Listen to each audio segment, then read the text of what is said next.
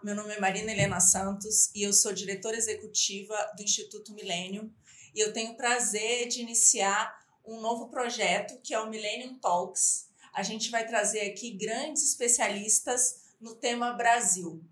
Como gerar emprego, renda, diminuir a pobreza, tirar esse estado do cangote do cidadão e oferecer serviços públicos de qualidade. E a gente está aqui com três ilustres presenças. É um grande prazer ter aqui Ricardo Amorim. Olha, eu não vou apresentar o Ricardo Amorim, mas é o economista brasileiro mais reconhecido na internet, segundo a revista Forbes. Jefferson Bittencourt, que foi secretário do Tesouro Nacional, e Bruno Funchal, que foi secretário do Tesouro Nacional e também secretário especial de Orçamento e Tesouro do Ministério da Economia. Muito obrigada por vocês estarem aqui. Antes da gente começar, eu queria pedir para que vocês acompanhem o Milênio nas redes, se inscrevam no nosso canal, curtam, comentem, compartilhem esse conteúdo, que isso é muito importante para a gente continuar educando essas gerações e as próximas. E eu queria começar aqui falando que esse primeiro quadro ele é muito importante dado o nosso cenário atual e ele trata exatamente da importância de cuidar das contas públicas para cuidar das pessoas.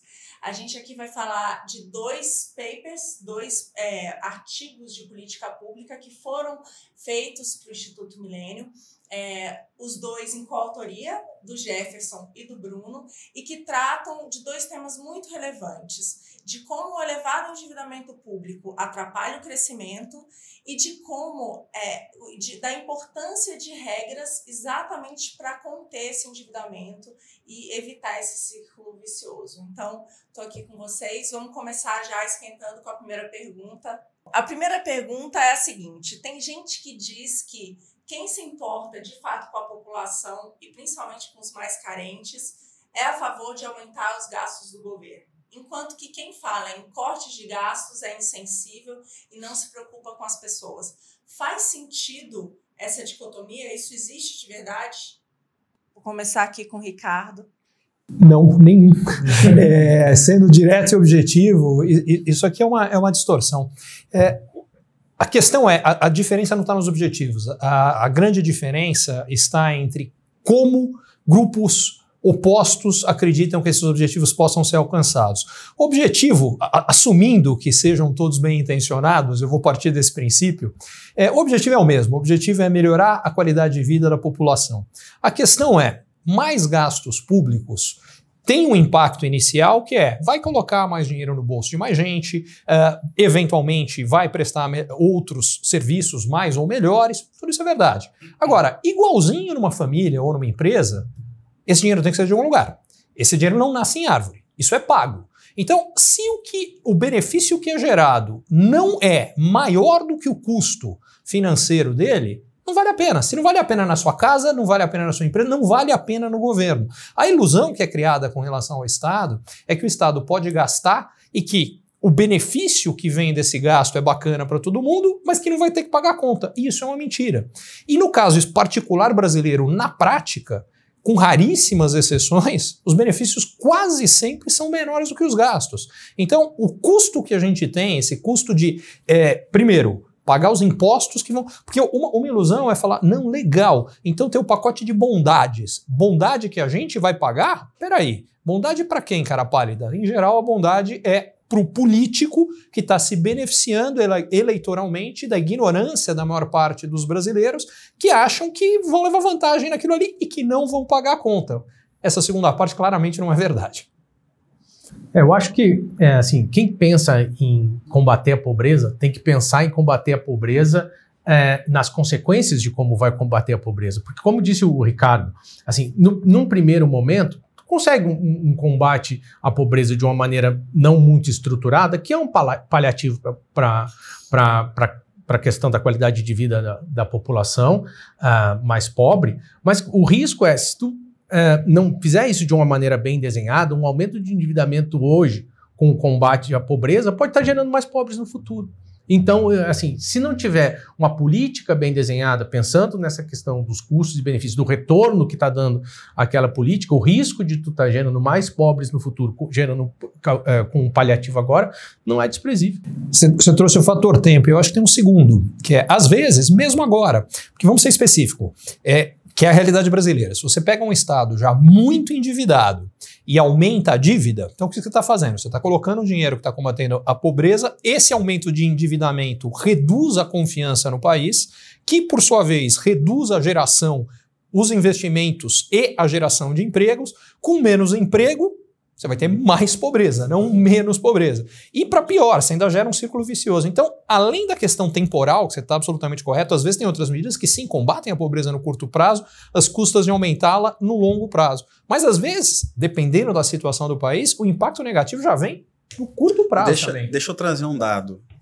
É, se a gente pega os gastos do governo na função de proteção social, o Brasil gasta 13% do PIB os, os países emergentes gastam 4% do PIB e os avançados gastam 7% do PIB. Então a gente gasta muito mais que os países avançados na função proteção social. Só que, aparentemente, a população não percebe. Então, isso aqui traz para a gente a seguinte pergunta: então, a gente está gastando demais, isso gera dívida, isso prejudica a geração futura e a geração presente pouco percebe. Então, eu acho que a gente tem aqui dois, dois pontos. Primeiro, a gente claramente gasta mal. Então a gente precisa ir para uma, uma avançar na discussão em qualidade de gasto. É realocar, é o que o Ricardo falou.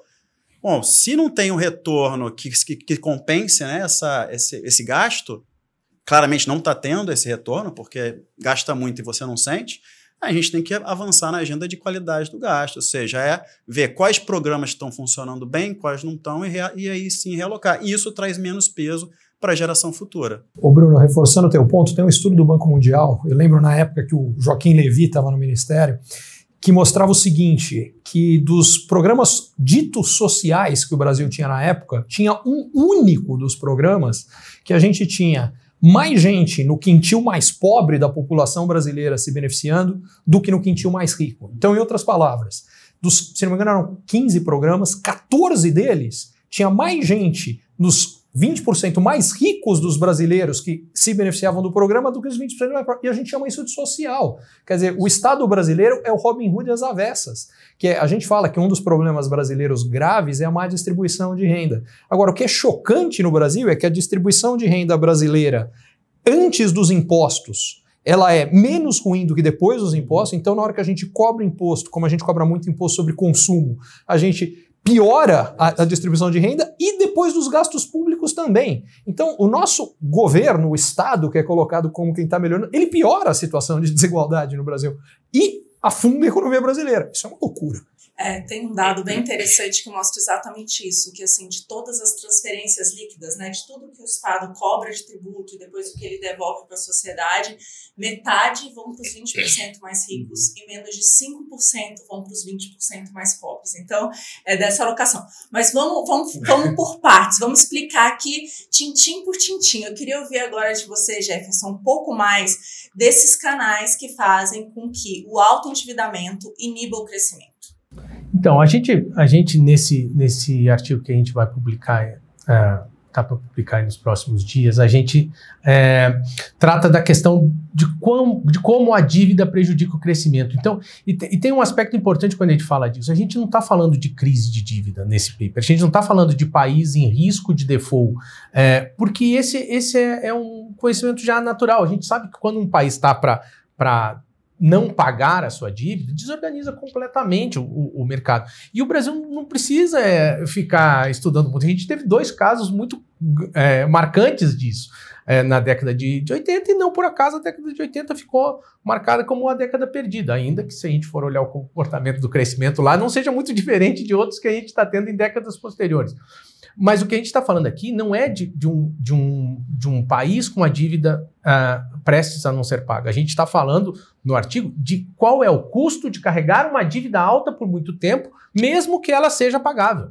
Isso tem um custo em termos de um custo em termos de crescimento. Os canais são variados. Assim, a, a, a goleada que a dívida dá na perspectiva de crescimento é, é impressionante. Todo dia é um 7 a 1 da dívida é, em cima do crescimento o primeiro gol, a, a questão do, da tributação. A gente tem. Por que, que o Brasil. O Brasil tem uma, uma, uma carga tributária muito pesada e uma carga tributária muito uh, distorsiva. É uma, a carga tributária que desincentiva uh, o empreendedorismo, é uma carga uh, tributária que, é, que é regressiva. e como que a gente re resolve isso? A gente faz uma grande reforma, a gente, a gente propõe uma grande reforma tributária. No âmbito de uma, de uma discussão de reforma tributária, tu tem que ter margem de barganha. Tu tem, vai ter realocações internas e algumas esferas de governo vão perder, outras vão ganhar, é, vai ter alteração entre os setores. O problema é o seguinte: com o nível de endividamento tão alto, nenhum, nenhuma esfera de governo topa perder é, tributação não, não, topo, não topo o risco dessa reforma, porque eu posso perder receita e eu tenho uma dívida para pagar. A gente vê duas PECs é, que se propõem a rediscutir o sistema tributário brasileiro que não estão conseguindo andar no Congresso porque tem rediscussão, discussões internas sobre distribuição dessa arrecadação e que, é, que não consegue se resolver por conta da questão da dívida. Além do fato de que o próprio nível alto de endividamento mantém uma pressão ali por um, mais carga tributária que seria absolutamente prejudicial uh, para o país. Então, além de ter uma pressão para aumentar a carga, tu tem uma dificuldade para melhorar a carga, porque a, a, a, um risco de perder a arrecadação, dados altos níveis de, de endividamento, prejudicam essa, dificultam muito essa discussão. Outro aspecto importante, a questão a, da poupança. Para ter um bom crescimento, para ter um crescimento econômico, o país precisa ter um nível de poupança. O Brasil tem um problema grande de, de, de poupança interna que viabilize o financiamento. Quem é o grande despoupador do, do, do, Brasil? É o governo. O governo tendo, mantendo uh, um déficit elevado, ele despoupa e vai consumindo a, a poupança, a parca poupança que um país é, com um, nível de renda não, não, não tão elevado, a parte poupança que esse país gera, o governo tem uma, uma sede enorme de consumir essa poupança é, com seu déficit. E aí a gente vai para um, um terceiro ponto que a gente aborda é, bastante no artigo, que é o do crowding out. Assim, a gente tem. O que é o crowd, a ideia do crowding out? Assim, tem uma, uma disputa pelo, pelo merc no mercado de capitais pelos recursos para se financiar para se financiar. Quem se financiar? O governo se financiar, os empreendedores se financiar, os empresários se financiar, todo mundo está naquele mercado de capitais necessitando uh, captar recursos. Quando tem um agente do tamanho do governo, com nível de taxa de juros alto, com perfil de dívida curta, toda hora indo ao mercado, tomando aquele recurso, a disputa fica meio desleal. O, o dono da padaria vai ter que ir para o banco uh, tomar dinheiro emprestado, e do lado dele está o governo oferecendo uma taxa alta, o risco, o risco soberano, se refinanciando, uh, se refinanciando em prazos curtos. Fica difícil para o dono da padaria competir uh, com o governo por aquele, por aquele recurso. Mas os canais são vários. Assim, outros que a gente não precisa explorar muito. Assim, um, um país com a dívida alta, no caso do Brasil, baixo investimento público baixo investimento público significa que tu está concentrando o teu gasto em despesa corrente e tu está deixando de criar um, uma estrutura de capital para deixar para as próximas gerações.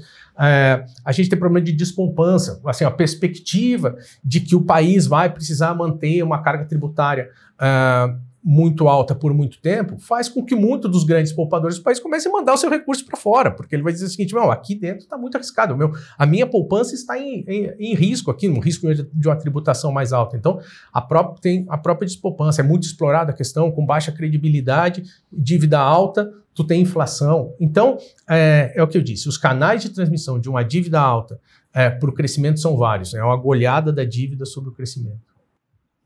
Só fazendo um complemento, assim, um ponto que hoje a Jefferson tratou, acho que é muito claro, né, o, o, os efeitos, né, é, é, ruins de uma dívida alta. A gente tem observado o Brasil de, é, entre todas essas alternativas para financiar excesso de gasto. Né? A gente teve a década de 80 da hiperinflação, a década de 90 a gente teve aumento de carga tributária, depois a gente teve aumento de dívida, agora a gente não tem mais nada, simplesmente atacar o problema de fato, não jogar para frente, que é atacar via gasto, via contenção de gasto. Só que a gente está com uma dívida alta.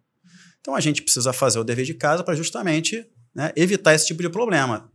A gente tem uma dívida muito mais alta que os nossos pares, né? É, e a gente tem que fazer alguma coisa, então pensar em, em formas alternativas, tem que ter uma agenda para né, continuar num processo de fato de controle de contas. E aí É, se não fizer isso, acaba tendo esse efeito de que impacta o crescimento. Você tem uma disputa muito grande por recursos. Jefferson falou bem, você tem o governo que sai na frente e aí você tem o funding, né, os recursos da sociedade, e esse recurso vai para financiar a dívida do governo e, e, acaba que não ajuda, né, não vai para o setor privado para poder financiar projetos de investimento. Olha, se eu pudesse resumir isso aqui, eu diria o seguinte: quais são as consequências? Por que, que você paga mais caro produtos do Brasil do que fora do mundo? Porque a gente tem mais imposto embutido no preço. Por que, que a gente tem mais imposto? Porque tem gasto demais e tem uma dívida alta. É, por que, que falta emprego no Brasil? Falta emprego no Brasil porque falta investimento. Por que falta investimento? porque o dinheiro vai embora daqui. É, por que, que os juros no Brasil é muito mais alto do que no resto do mundo? Porque você está competindo com alguém do tamanho do governo tomando um monte de dinheiro emprestado. Aliás, dá uma diquinha fácil, tá? Para quem acha que a economia é complicada, a economia é moleza. É baseada numa regrinha muito simples, chama oferta e procura. É o equilíbrio dessas duas coisas que determina tudo, inclusive o custo do dinheiro, que é a taxa de juros. Se tem uma procura gigante do governo por dinheiro emprestado, o que vai acontecer? O custo do dinheiro vai ser alto. Então, resumo da ópera é, e aí exatamente o ponto do Bruno, se a gente não for na origem, que é toda a origem dos desequilíbrios brasileiros, eu iria até pegando, juntando o ponto do Bruno com o do Jefferson, o Jefferson falou da década perdida, da década de 80. A gente não perdeu uma década. Qual é o custo da dívida, ou mais do que a dívida, do gasto público elevado? São duas gerações. A gente perdeu 40 anos que o Brasil parou de perder. São as gerações perdidas. To todos nós fomos perdidos aqui. É, são as nossas gerações que foram perdidas, só que eu não quero perder dos meus filhos. Uh, aliás, acho que ninguém quer. E é isso que a gente precisa virar. Então, acho que o, a grande questão é, para virar, está na hora de encarar o que toda família encara. Quer dizer, família nenhuma pode gastar mais do que, do que, do que ganha. Empresa nenhuma pode gastar mais do que ganha achar que o governo é diferente é os nossos problemas. Lá atrás ele falou: não, não, como é que a gente resolve? Imprime dinheiro, imprime dinheiro, deu inflação. Pô, não funciona, precisamos resolver, essa aqui não deu certo. Então aumenta o imposto. Aumentou o imposto, ficou pesado, os produtos ficaram caros, o Brasil perdeu competitividade, perdeu emprego. Não funcionou. Ah, então vamos emitir dívida, porque não estou pagando agora. A conta vem sempre, gente. É parar de se iludir. Senão a gente vive no faz de conta e não cresce nunca. E aí o Brasil fica sendo o eterno país de um futuro que nunca chega. Então, alguns argumentam que tem países desenvolvidos com dívidas mais altas que o nosso. Então, por que, que a gente também não pode se endividar? Eu queria perguntar isso para vocês. Por que, que aqui é diferente? Ricardo, se você quiser começar. Aqui não é diferente, aqui é igual a países parecidos com o nosso. A questão é: países que têm poupança muito grande, que nós não temos. E tem várias razões para a gente não ter poupança. Uma delas é a má distribuição de renda. Tem uma parte muito grande da nossa população que vive hoje para pagar a conta de hoje. Não sobra dinheiro para guardar para amanhã. Não tem condição de fazer isso. Isso aqui reduz a poupança interna do país. Esse é o fator número um. Tem, um, tem vários outros estruturais, mas a grande questão é por que, que a gente não pode fazer o que o outro faz. Eu adoraria enterrar uma bola de basquete. Só tem um problema. Desde criança, quando eu era mais forte, saltava mais, eu não conseguia segurar a bola com uma mão. Eu tinha que segurar com as duas. Então, com as duas eu não conseguia enterrar a bola. A bola de vôlei eu enterrava, eu subia com uma mão. Hoje eu não consigo nem, che nem chego lá. Mas a questão onde eu quero chegar com essa, com essa história é: eu não sou o Michael Jordan. A gente não é os Estados Unidos, a gente não é uh, o Japão, eles têm condições que nós não temos. Uma das consequências é eles têm disponibilidade de capital, têm taxas de juros muito baixas, uh, têm credibilidade. Primeiro, a gente constrói isso tudo. Aí a gente vai poder também. Agora, querer fazer antes é mais ou menos o seguinte: eu, eu nado. Uh, nadei a vida inteira. Então alguém chegar a falar: por que aquele cara cruzou o canal da Mancha e eu não posso? Porque eu vou me afogar. Se eu me preparar primeiro para depois fazer, fantástico. Se o Brasil estiver disposto a criar o histórico que vai levar algumas décadas de credibilidade para fazer isso, a gente vai poder no futuro também. E o pior é que a gente está andando exatamente pelo, pelo caminho contrário. Assim, é, tem, tem esse argumento, ah não, tem países que têm dívida grande e eles estão bem. Só que a gente, a, a, gente tem uma dívida estruturalmente mais alta do que dos países, mais, dos países emergentes, dos nossos pares. É, e a gente está caminhando para uma dívida do tamanho de um país avançado. Em 2012, a gente tinha uma dívida que era 60% da dívida dos países avançados. Agora a nossa dívida é 75% da dívida dos países avançados. Com um detalhe adicional, o nosso custo de dívida em relação não só aos países avançados, mas mesmo à média dos nossos pares, historicamente é mais alto, por uma disponibilidade de poupança interna baixa, por um histórico que não é dos melhores, como você falou, a gente já teve problemas de dívida no passado, isso atrapalha.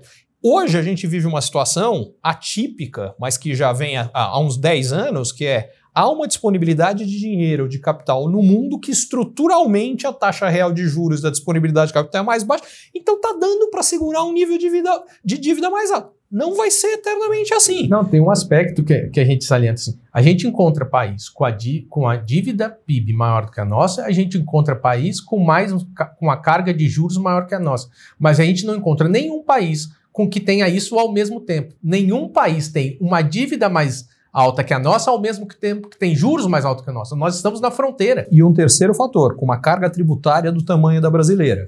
Porque quando você soma isso aqui, e pior, com gastos ainda muito acima da carga tributária. Então, quando você soma isso tudo. Mas, mas assim, acho que a gente teve um aprendizado importante recentemente. O Brasil, historicamente, era, né, sempre falava maior taxa de juros do mundo, maior taxa de juros do mundo. E aí a gente começou a ver, de fato, fazer o dever de casa e as taxas despencaram. Os juros despencaram. E não despencaram à toa, porque de fato tá, é que não dá para dar cavalo de pau em transatlântico, é um processo muito longo. Você tem que, não, um processo de resiliência. Agora, tem que fazer o, certo. Agora, a gente teve uma experiência, que foi o teto de principalmente o teto de gasto. A introdução do teto de gasto reduziu absurdamente a taxa de juros no Brasil. E com ganho de credibilidade, né?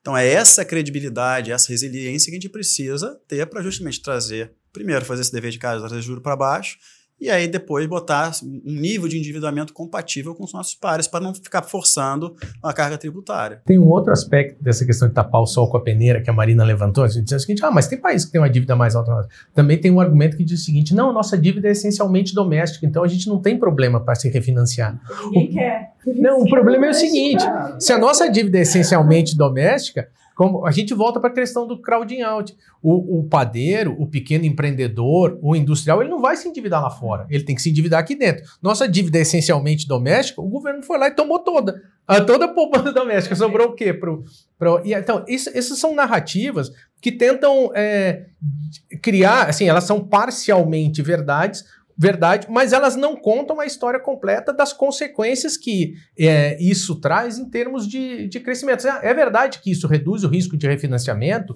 se, é, reduz o risco de mercado, eu tenho uma dívida doméstica, é verdade que reduz, só que aumenta o teu problema do crowding out. E aumenta o seu risco inflacionário, porque a razão pela qual reduz o risco é que uma das formas que você tem de fazer isso é transformar um juro real negativo, que é basicamente deixa a inflação subir mais do que deixa a inflação comer. Que, diga-se de passagem, é o que aconteceu o ano passado, depois de um crescimento grande da dívida pública. Então mostra que isso não é, não é teoria, está acontecendo na a população é alta, né? Essa, essa é o a conta pra, A conta para a população é ela vai na padaria e não consegue comprar o que ela comprava um ano antes. É. Eu acho que você citou a questão de quando você tem uma crise de dívida que chega ao ponto de você ter que dar um calote, né? E que a gente não passou mais por isso. Por outro lado, a gente teve a pior recessão da nossa história né, que foi exatamente ali nos anos de 2014, 15 e 16, né, que a gente teve aquele aumento desenfreado dos gastos públicos e a gente teve uma queda do PIB de 8 pontos percentuais. É muita coisa, é uma geração de miséria que o Brasil não tinha vivido antes na história. A gente teve duplicou a nossa taxa de desemprego, né? 7 milhões a mais de desempregados, ou seja, quando a gente se pergunta, né, por que, que tem que cuidar das contas para cuidar das pessoas, acho que isso é um grande exemplo, né? Você teve ali uma destruição de riqueza. Eu queria que vocês contassem um pouco do que que levou a essa que foi a pior recessão da nossa história. Eu posso começar assim, o que, que é, eu acho que porque é um, é um tema que a gente aborda também no artigo que é o seguinte, a política fiscal, assim, as boas práticas da política fiscal, a, a política fiscal tem, tem que tentar suavizar os movimentos do, do PIB. Então, assim, se o PIB está crescendo muito, é bom não gastar muito, ser, ser mais ponderado, porque esse, essa, essa trajetória pode não continuar. E, e quando o PIB está desacelerando, pode eventualmente usar uma política mais ativa para evitar que esse, essa desaceleração uh, seja muito forte. É, é, é, o que se chama de política anticíclica. Uma política anticíclica, de fato, dá mais previsibilidade para o horizonte de investimento, diminui o risco para o investi investimento. Isso, isso é, é, é uma boa prática. Mas isso não é uma ferramenta que está disponível para todo mundo. Então, assim, é, é, preciso ter as contas ajustadas para poder fazer uma política uh, anticíclica, tentar suavizar esses, esses movimentos.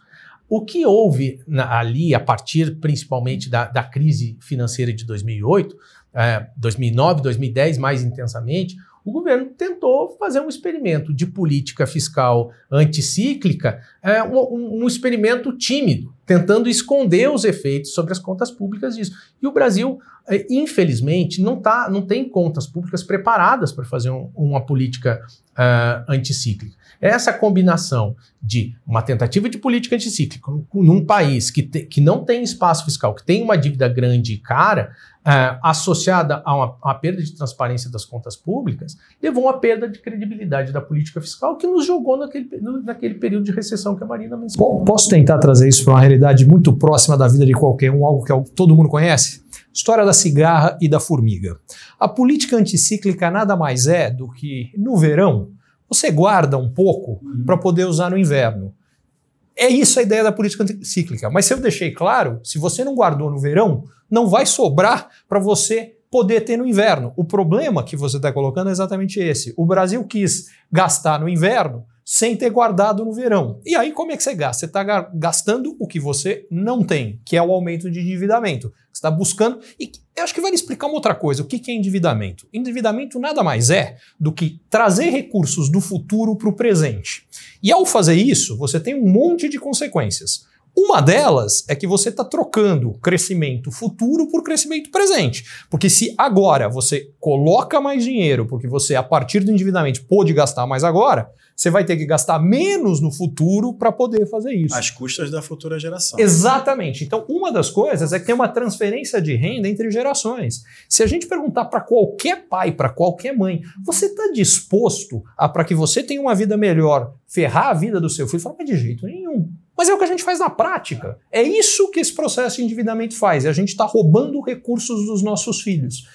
Agora, olha só que a gente também observa, a gente está colocando alguns exemplos e o próprio país, né, o próprio Brasil, ele já é rico em, em, experiência própria do que fazer e do que não fazer. Então, a gente já experimentou um período né, de, de avanço institucional fiscal, redução de juros, 4%, antes da crise era 4,5% taxa de juros, a gente nunca imaginou ver Selic em 4,5%.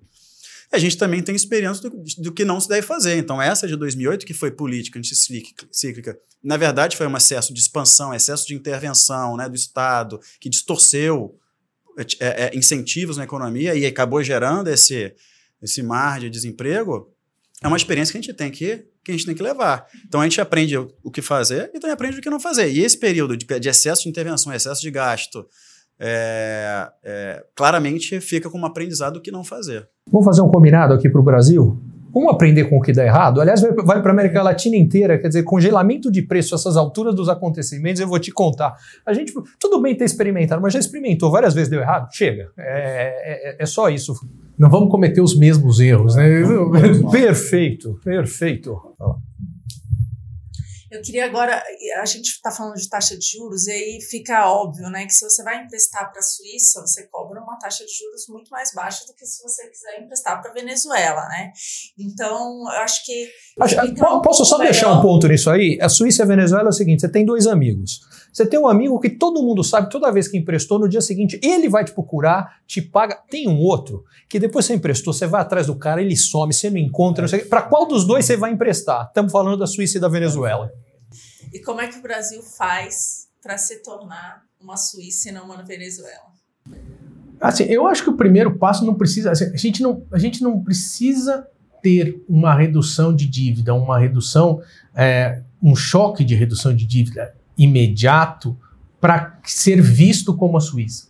A gente consegue isso é, paulatinamente ganhando credibilidade. Eu acho que foi um ponto que o, que o Bruno que o Bruno falou e que o, Ricardo materializou. O, o Ricardo, é, o Ricardo falou agora. É tem, eu tenho que acreditar que o rapaz vai me, de fato me Exato, pagar de volta. Se, é se o cara já demonstrou no início que ele tem disposição, ele ganha credibilidade. E, e eu estou falando isso porque, assim, a gente está falando aqui que ter uma dívida grande é, é um problema para o crescimento. Ah, então a gente só vai ter crescimento com essa dívida cair? Não, a gente vai ter crescimento, a gente vai ter crescimento quando alguém acreditar que a gente vai fazer essa dívida cair. Ela não precisa cair de imediato. E eu acho que o mais importante é a perspectiva futura. É, as, as melhores medidas são aquelas que criam uma expectativa de que o futuro vai ser melhor sem você ter que tomar, como você muito bem colocou, medidas drásticas no curto prazo, porque elas têm custo também. Uhum. Para dar exemplos concretos, quando você melhora a perspectiva de qual é o impacto da previdência nas contas públicas, você traz um benefício que está 30 anos lá para frente para hoje. Reforma administrativa é uma outra que tem exatamente o mesmo tipo de impacto. Então, sem que você tenha que ter uma redução brutal no curto prazo, porque isso teria um impacto negativo na economia de curto prazo, mas você já materializa qual. O importante não é se a dívida está grande ou pequena hoje. O problema é que ela está grande, você olha para a trajetória e fala: não, ela não está apontando para baixo, ela tem que apontar para baixo. Se ela apontar para baixo, os benefícios acontecem hoje. Eu acho que um, uma, um ponto importante, pelo menos de, de, toda essa guinada, né, do início do, da reorganização das contas, desde o teto de gasto que acabou sendo um grande marco, é justamente isso, ele traz essa previsibilidade. É, leva os investidores, né, os agentes econômicos a crer que, de fato, o cara vai pagar. O teto dos gastos é um bom exemplo por, por isso, assim, porque o teto dos gastos gerou resultado positivo muito antes de entregar o que ele prometeu. O que o teto dos gastos prometia era uma redução da despesa como proporção do PIB. Quando é que vai ter essa redução da despesa como proporção do PIB? Esse ano e o ano que vem. O teto dos gastos começou em 2017. E aí, mas como é que ele trouxe essa credibilidade? Ah, tem uma regra, esta regra é crível e ela vai controlar o crescimento da despesa. Aí o juro começou a cair, a gente começou a ter incentivo para fazer reforma, ele trouxe o resultado, agora ele vai entregar o que ele se prometeu, mas a, até aqui ele entregou muita coisa boa. Olha, eu vou, eu vou trazer um exemplo que acho que traz para a vida de todo mundo, que é futebol. Eu sou palmeirense. Quando eu era criança, Tô feliz, tô feliz. Quando eu era criança, uh, o time que eu morria de medo de jogar na época era o São Paulo, que década de 80, década de 90 tinha um time, mas por uma razão muito simples. Tinha a melhor gestão uhum. no futebol do Brasil disparado e o resultado aparecia no campo. Por conta disso, eu até outro dia eu tinha medo de, ganhar, de jogar com São Paulo. E o engraçado, eu fui pegar o resultado dos jogos nos últimos 10 anos. Eu não lembro mais os números assim. O Palmeiras ganhou 90, 80% dos jogos, empatou 15, perdeu 5, dos que ganhou metade foi goleada. Eu até hoje tinha medo. A credibilidade que foi criada lá me assustava até hoje. E agora o outro lado, a importância de gestão. Quer dizer, por que, que o São Paulo lá atrás ganhava tudo, não, também não ganha nada, e verou e o Palmeiras é o contrário? Melhorar a gestão, é o que a gente precisa trazer no Brasil. A gestão boa traz a credibilidade, traz o resultado, o resultado, por sua vez, reforça a credibilidade, gera um círculo virtuoso. É aí que a gente precisa entrar falar que o Bruno aproveitasse esse gancho e falasse um pouquinho das nossas regras fiscais, né? Dessas âncoras que podem ajudar nesse processo. É, a gente já falou um pouquinho aqui do teto, né? Que é a, a última regra que foi instituída no Brasil em 2016 e começou a vigorar em 2017. Mas o Brasil ele vem né, de, de. Na verdade, tem três regras fiscais: regra de ouro que vem na Constituição, é, é, meta de, de, primário que veio na Lei de Responsabilidade Fiscal e o teto que veio em 2016. São regras que foram instituídas. Regra de ouro, basicamente, é não vai tomar dinheiro emprestado no banco para pagar custeio, pagar luz, água, esse tipo de coisa. Você só pode tomar dinheiro emprestado para investir, basicamente é isso. Trazendo para uma família, não vai tomar dinheiro emprestado para pagar sua conta de hoje, porque como é que você vai pagar amanhã? É isso você pode pagar, mas para montar um negócio, é, que algo que vai, que vai gerar um retorno. Exatamente. É vai gerar retorno. É primário. É, é, é, é, quanto você arrecada é menos quanto você gasta. Então você tem que ter uma meta definida para poder você ir ao longo do tempo. Você, em geral, tem que. Isso tem que estar tá balanceado. Né? E a terceira é que é o teto que te limita, como a gente se comportou muito mal, gastou demais por muito tempo, né? e aí gerou problemas de inflação, carga tributária mais alta, muito mais alta que os nossos pares da América Latina, dívida alta, a gente tem que ter um outro método para controlar a despesa, que foi a instituição do teto de gasto. E essas três regras são hoje as que estão funcionando no Brasil.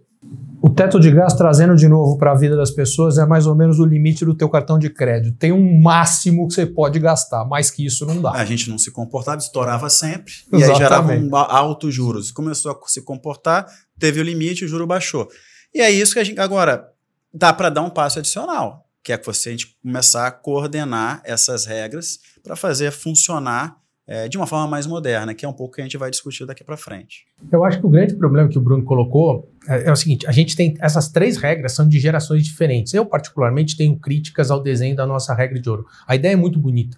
A ideia de assim, ó, só pode é, deixar uma dívida para a próxima geração se tu deixar um ativo para a próxima geração, que seria o, o investimento. É, não pode pagar a conta de luz com, com, com a dívida. Só que a nossa regra é muito mal desenhada, a nossa regra aceita que eu deixe para a futura geração é, ativo que tem retorno negativo. Então, assim, eu compro uma cota de um fundo que eu sei que ela vai dar prejuízo.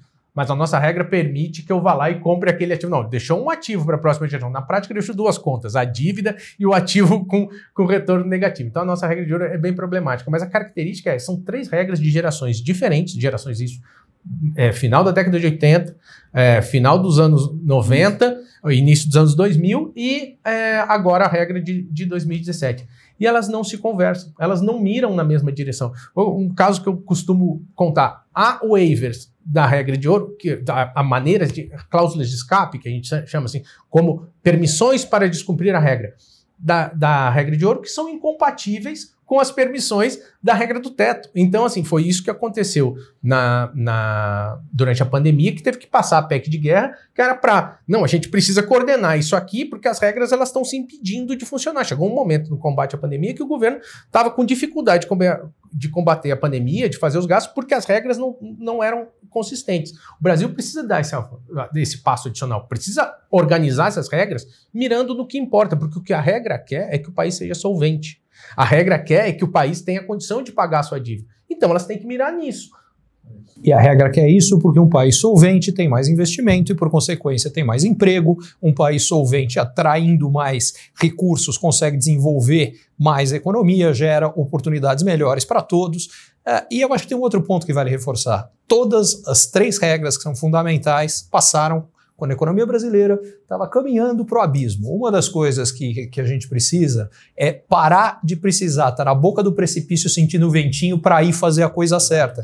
Porque a gente já sente, de novo, todos os impactos negativos só por ter chegado na boca do precipício. Então, uma das coisas que a gente precisa criar é condições, uma agenda nacional é, que não passe por partidos, que passe por país, que seja. Precisamos resolver isso aqui sem ter que quase passar por uma crise de dívida ou caminhar para uma para chegar nesse ponto? É, eu acho que um, uh, vale exemplificar o, o, exemplo mais recente, né? A gente teve aí uma perspectiva, né, de, é, de furar o teto de gastos, né? Agora a gente está fazendo é, essa regra que trouxe tantos tanta coisa boa, né? Reduziu a taxa de juros e fez com que o Brasil finalmente saísse daquela recessão, botasse a cabecinha para fora.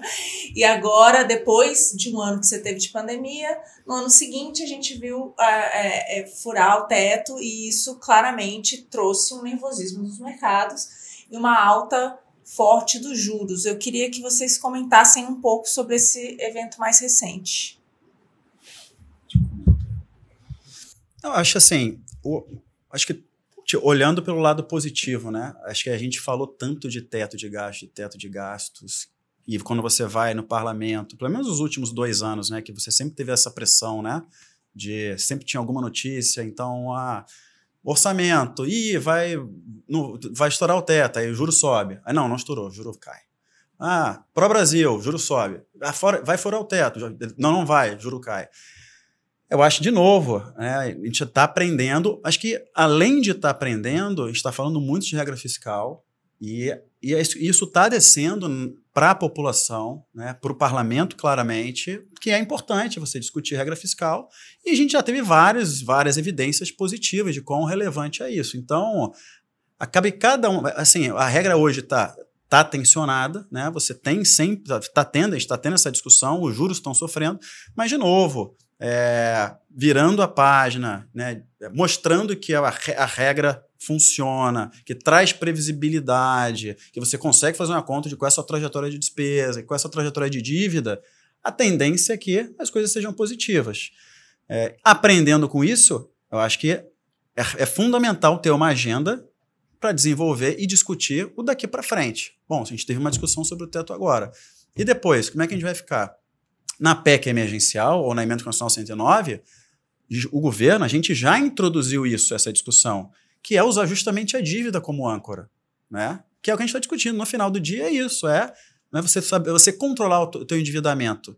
Então, por que a gente não pega, faz aquilo que o Jefferson falou, organiza as regras, a que a gente tem, deixa essa regra operacional para poder entregar aquilo que de fato está importando, que é você ter uma dívida sustentável, né? Dívida compatível com os nossos pares e sustentável ao longo do tempo. Eu acho que, um ponto assim, é, que é crucial é ter uma regra, ter uma regra fiscal boa é, é muito importante, mas poderia ser prescindível se tu tivesse credibilidade fiscal. Credibilidade, se tu tiver credibilidade na condução da política fiscal, teoricamente não precisa nem ter regra. Assim, o problema é que o Brasil precisa amarrar as próprias mãos. O Brasil é um país que, que assim, pelo seu histórico, precisa ter as regras. Então, é, se a gente pode ter uma regra, regra, todas as regras são bem intencionadas.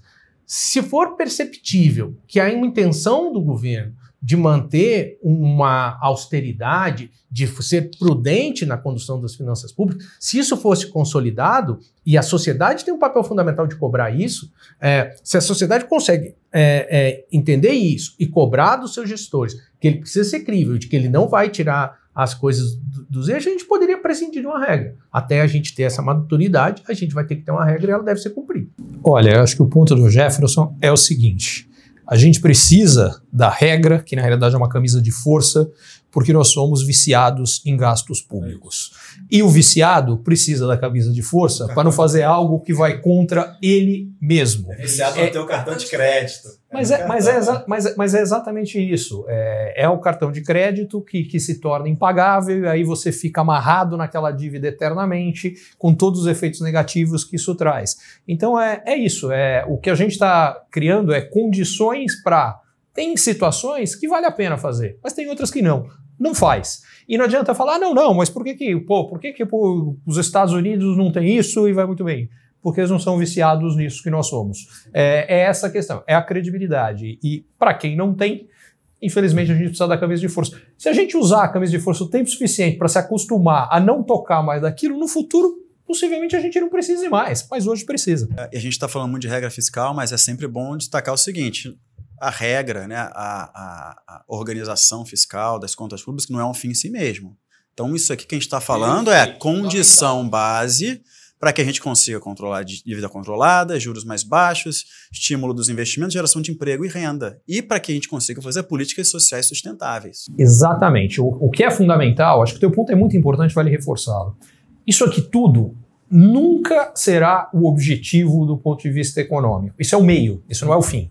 Uh, mas é um meio sem o qual a gente não vai atingir o fim de ter um país mais próspero, mais justo, mais rico, no qual a vida dos brasileiros vai melhorar. O resto é papo furado, é vender sonho, é vender ilusão, é vender perspectiva de que do ponto. Porque o que todo mundo quer ouvir?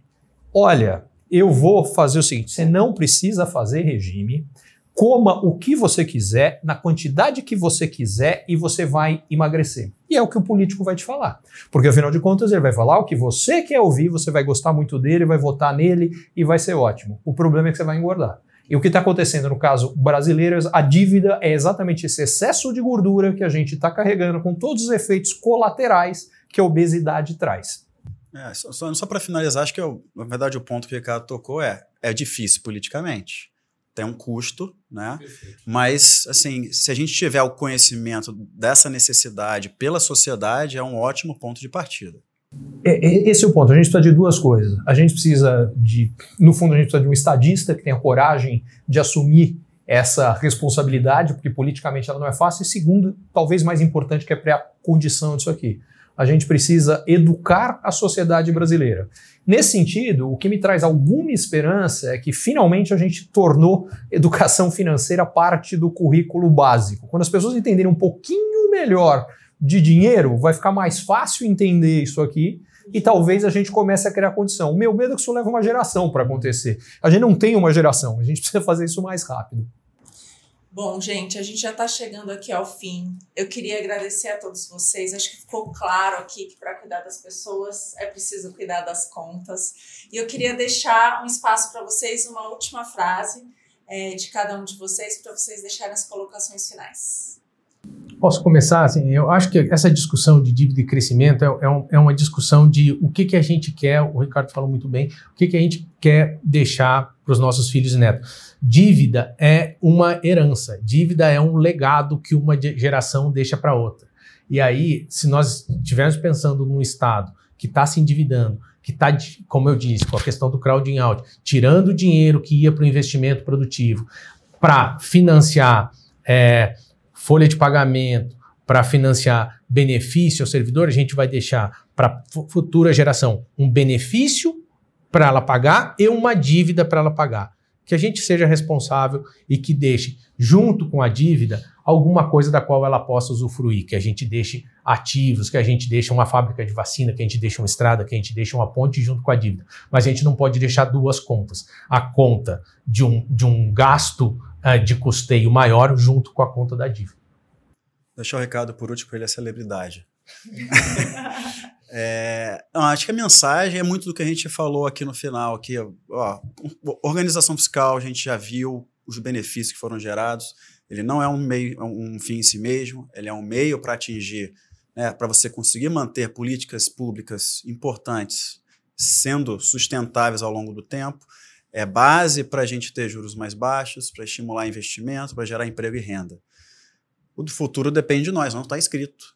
Então, acho que a gente fazer esse debate, mostrar a importância, a relevância disso, a gente consegue avançar nessa agenda que vai ser boa né, socialmente, para programas sociais, como a gente tem discutido hoje em dia, né?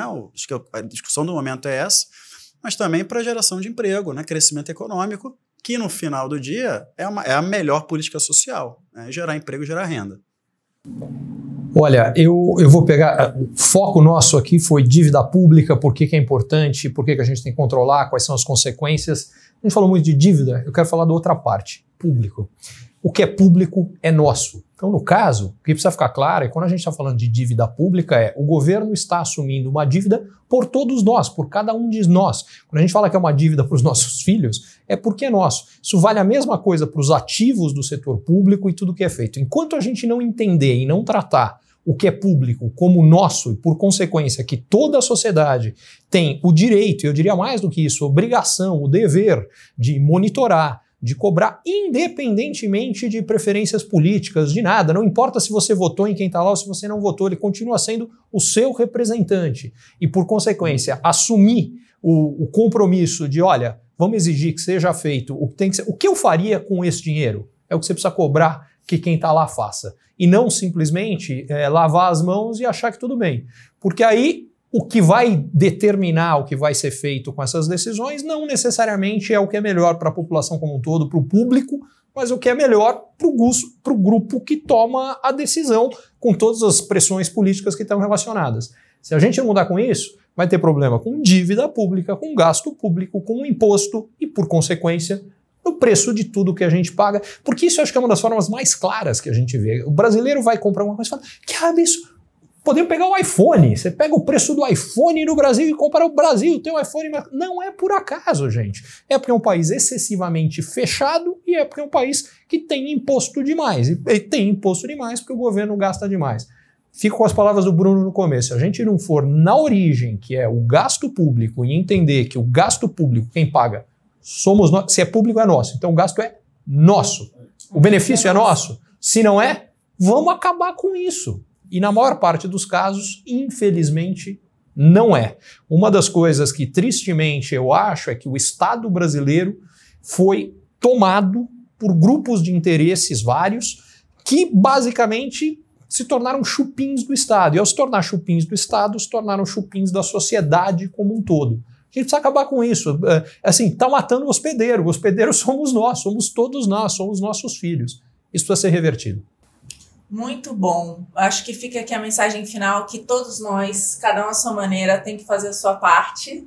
O Instituto Milênio está fazendo a parte dele aqui com a colaboração de todos vocês, que é educando as pessoas, trazendo à mesa esses temas tão importantes, com pessoas tão legais, inteligentes, gente boa, querendo um Brasil melhor, e assim eu acho que a gente chega lá é isso, a história não tá. A história passada tá escrita, a futura não, dá sempre para ser diferente. Eu queria pedir para quem gostou, Curta, é muito importante, compartilha com seus amigos e a gente se vê na próxima. Obrigada.